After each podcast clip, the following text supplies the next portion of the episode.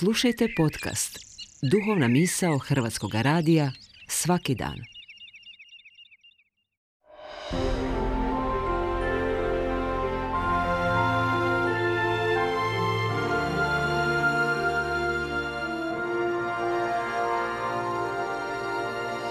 Duhovna misao. Urednica je Blaženka Jančić.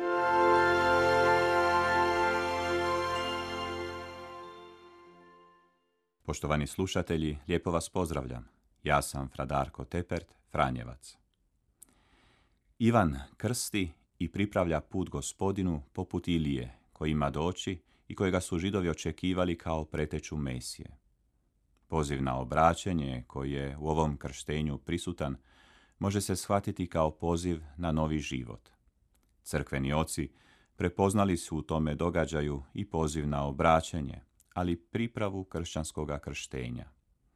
Tako je jedan od trojice velikih kapadočana, Grgor Nazijanski, pisao Dok je Ivan krštavao, Isus je pristupio, bez sumnje da čitavoga starog Adama pokopa u vodi.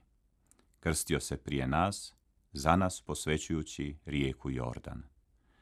Slika je preuzeta od apostola Pavla, koji krštenje vidi kao uranjanje u smrt Kristovu. Star je čovjek pokopan da bi iz vode izišao, uskrsnuo novi čovjek. Isus je izišao iz vode i cijeli je svijet zajedno sa sobom izdigao. Sada se širom rastvara nebo koje je Adam bio zatvorio sebi i svojim potomcima. Zato je pred nama živ poziv svetoga Grgura Nazijanskoga.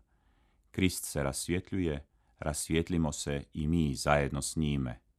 Krist se krsti, siđimo i mi zajedno s njime, da zajedno i ustanemo. Ustati zajedno s Kristom znači prihvatiti ulogu sluge iz proroka Izaije.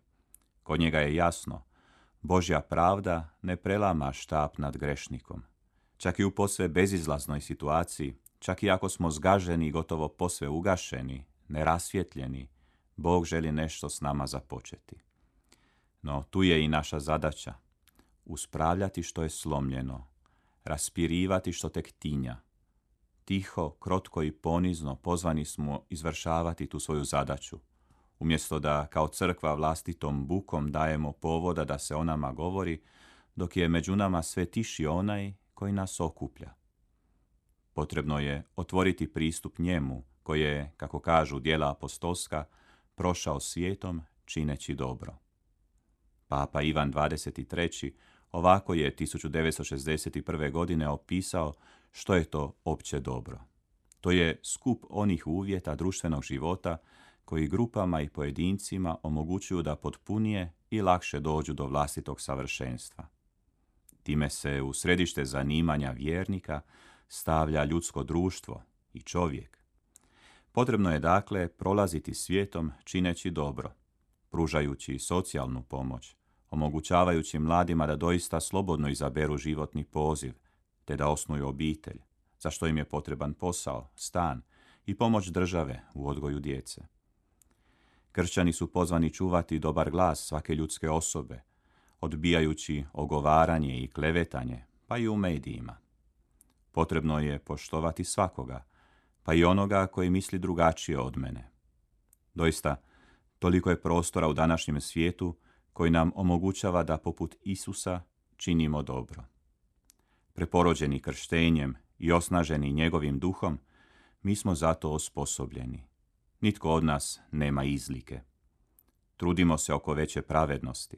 Pomozimo svojem društvu da barem na trenutak i uz našu pomoć ugleda otvorena nebesa.